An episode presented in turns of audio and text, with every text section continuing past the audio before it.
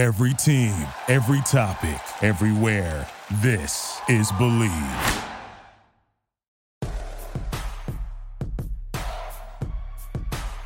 Here's Michael at the foul line. A shot on Ehlo. Good! The Bulls win it! They win it! Pippen runs down the lane, dumps it out the horse. Paxson for three. Yeah! Rose crosses over the fadeaway. Got Let me step back and kiss myself. Oh my gosh, MVP it's over. time.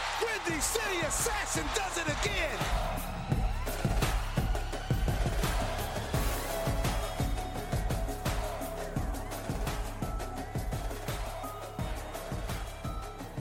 The Bulls roster is set for this year already, but do we want to start looking ahead to next year by chance?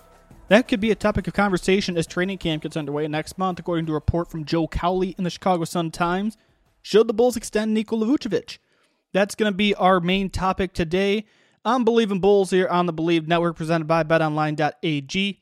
I am your host, Nick Schultz. It's so great to be back with you here as we continue to trudge along as we get closer and closer to training camp, the preseason, and eventually the regular season. Nikola Vucevic's contract expires at the end of this coming season. So it's going to be the big question all year. What are the Bulls going to do next with their big man? I'm going to talk about some reasons why and maybe why they shouldn't extend Vucevic or what they can do with the trade deadline, etc., etc. But before we get to any and all of that, I have to tell you about our great friends over at BetOnline. BetOnline is the fastest and easiest way to wager on all your favorite sports, contests, and events with first to market odds and lines. Find reviews and news for every league, including Major League Baseball, NFL, which is starting soon, NBA, NHL, combat sports, esports, and even golf. BetOnline continues to be the top online resource for all your sports information from live in game betting, props, and futures. What are you waiting for? Head to BetOnline today or use your mobile device to join and make your first sports bet. Use our promo code BLEAV50 to receive your 50% welcome bonus on your first deposit. That's B L E A V, the number 50. Get that 50% welcome bonus on your first deposit over at BetOnline. It's where the game starts. Another shameless plug, shop.bleav.com. Jordan Pippen 98, The Last Dance, the official t shirt of this show, exclusively at shop.bleav.com. I love mine. Fits great. Really cheap too. Good price. Shop.bleav.com. The link is on my Twitter. Go check that out. Go get yourself a shirt. They are really, really nice. That is the official t shirt of this podcast, exclusively at the Bleav shop. So, should Nikola Vucevic get an extension? Didn't think we'd be talking about this already, but it's something that's going to dominate the season because his contract expires. That's why during the offseason, especially with the smoke around Rudy Gobert, the conversation became could the Bulls trade Nikola Vucevic? With that expiring contract, that makes him a little more expendable if the Bulls want to upgrade at the position.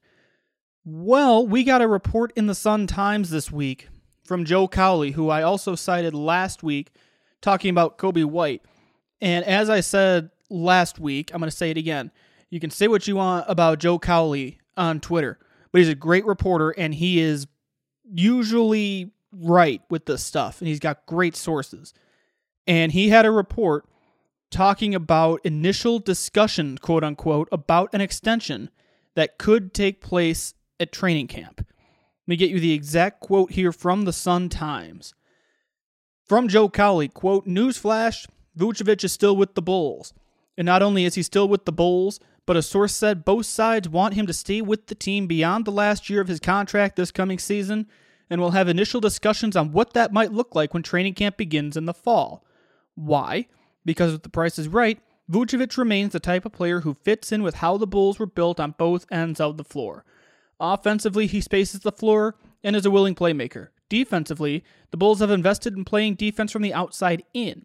Because of the personnel they have under contract the next few seasons, it would be hard to pivot from that. Those are some good points in there. Yes, Vooch had a down year last year. There were questions about his future with the team anyway, just because he had a down year in a year that saw DeMar DeRozan emerge as an MVP candidate. I understand that. I still stand by it. I would 11 times out of 10, no, I'll do you one better, 15 times out of 10, take Nikola Vucevic over Wendell Carter Jr. Sure, they gave up draft capital. Fine.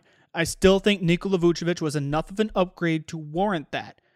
But if you can flip him for somebody and get even better, you can still trace it back to that trade. Or if he has the bounce back year that I think he can have, if he can find that three point shot, continue to be a rebounding machine, continue to be a playmaker as a great passer, I don't see any reason why the Bulls would not want to give him an extension. I could tell you all the numbers from last year, you know, 17.6 points a game. It was a walking double double. Yes, it was a down year from when he was in Orlando. But the way, I mean, Joe Cowley made this point. The way this roster is built, the way they invested this amount of money with these types of players, DeRozan, Ball, LaVine, Caruso, the way that's built, I think having a point center, because I that's what I think Vooch is. I think he's a point center. He can shoot the three. Having that is a good fit with this team. Now, you're probably thinking that that's a good fit. Why did you want to go get Rudy Gobert? Because Rudy Gobert is, yes, a different type of player, but he would be an upgrade from a rebounding and scoring standpoint, in my opinion. Just with the way Vooch had a year last year, it would have been an upgrade if you could do it. But I had the caveat at the time, it would have shrunk the window down tremendously. It would have shrunk the Bulls' window down from however long these contracts are four years, five years to what, two to three? If you can keep Vooch around, yes, he's going on to the other side of 30, but if you can keep him around, he's still a great playmaker. The offense runs through him. Prime example I was sitting here in this very chair on this very podcast telling you that Tony Bradley is not the answer because he does not fit into the offense like Nikola Vucevic does. There's an old saying better the devil you know, and I like the devil I've got. All these people talking about trading Vooch or moving on from Vooch. I could be with you if you can make a convincing case, but we talked about the big guy market this year. Gobert was on the market on the trade block.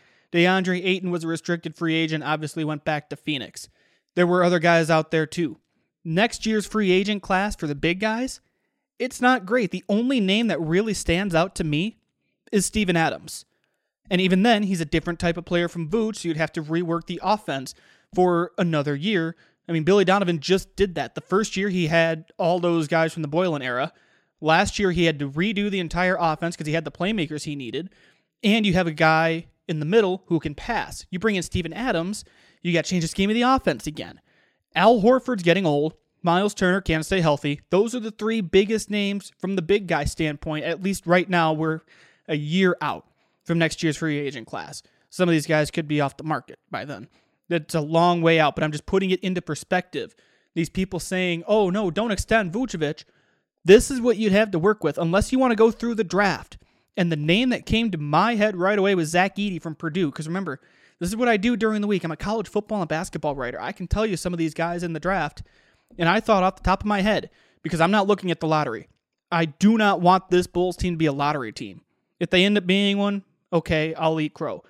But I don't want them to be a lottery team. So I'm not looking at some of these big guys in college basketball, like maybe even a Trayce Jackson Davis at, at Indiana. I'm looking at guys who are going to be outside the lottery. And, you know, Oscar Tshiebwe is going to test the draft too. Maybe he could be a name. I don't know if he's going to be a lottery pick. He's the reigning National Player of the Year.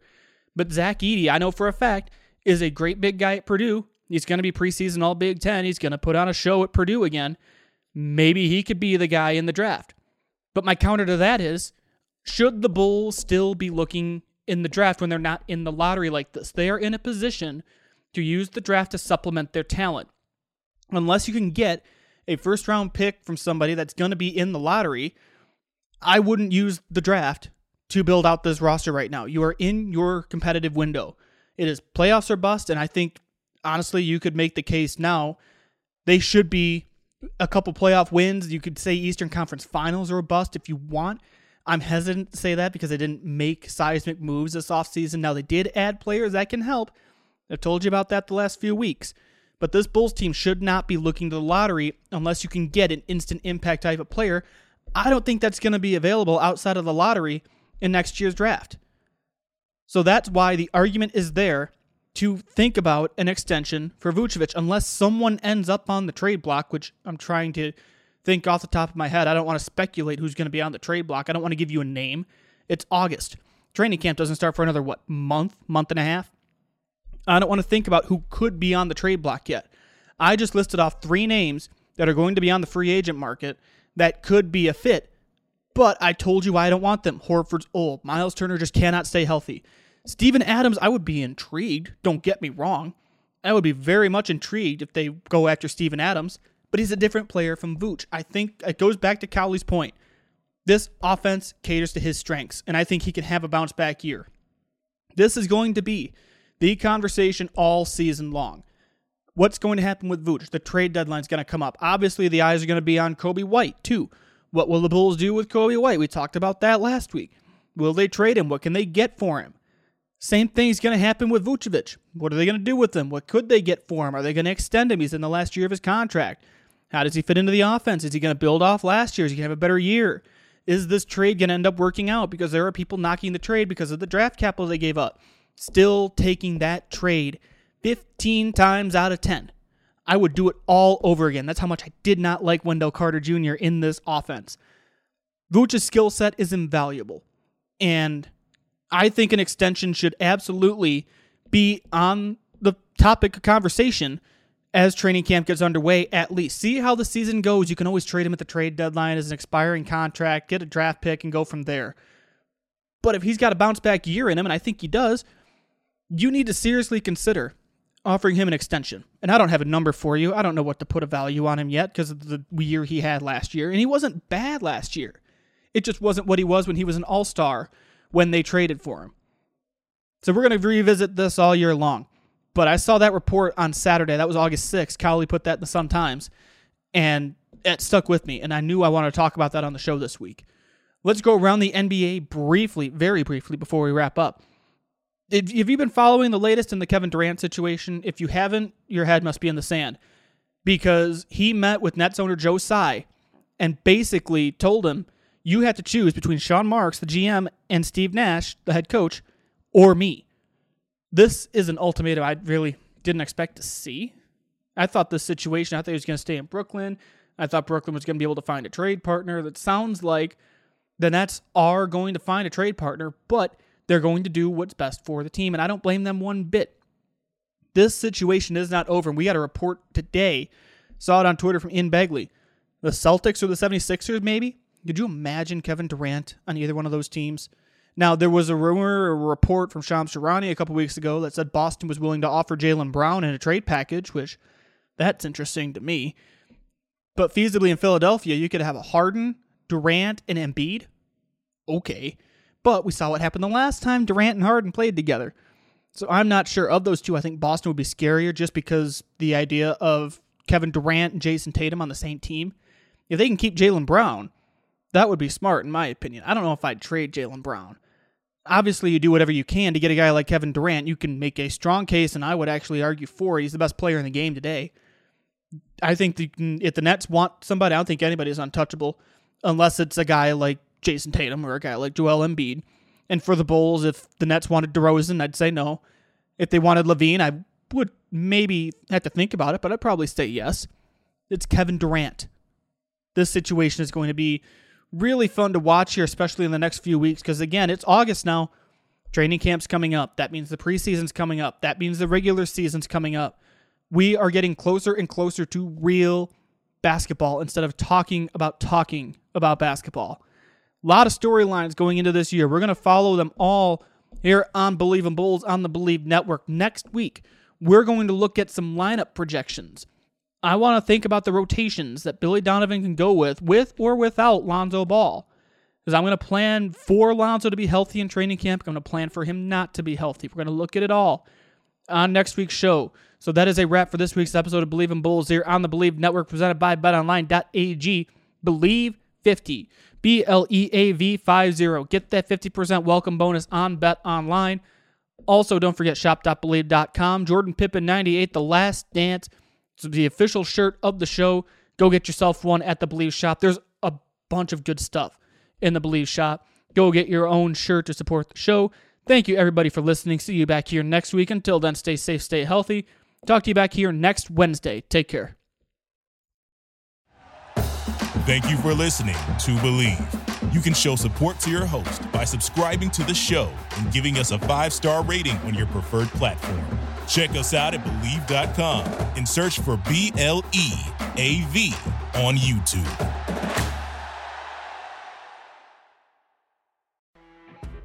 You know when you're listening to a true crime story that has an unbelievable plot twist that makes you stop in your tracks? That's what our podcast, People Are the Worst, brings you with each episode. I'm Rachel. And I'm Rebecca. We're identical twins who love true crime cases that make you say, didn't see that coming, and we hate the people responsible for them. Listen to People Are the Worst now on Apple, Spotify, or wherever you get your podcasts.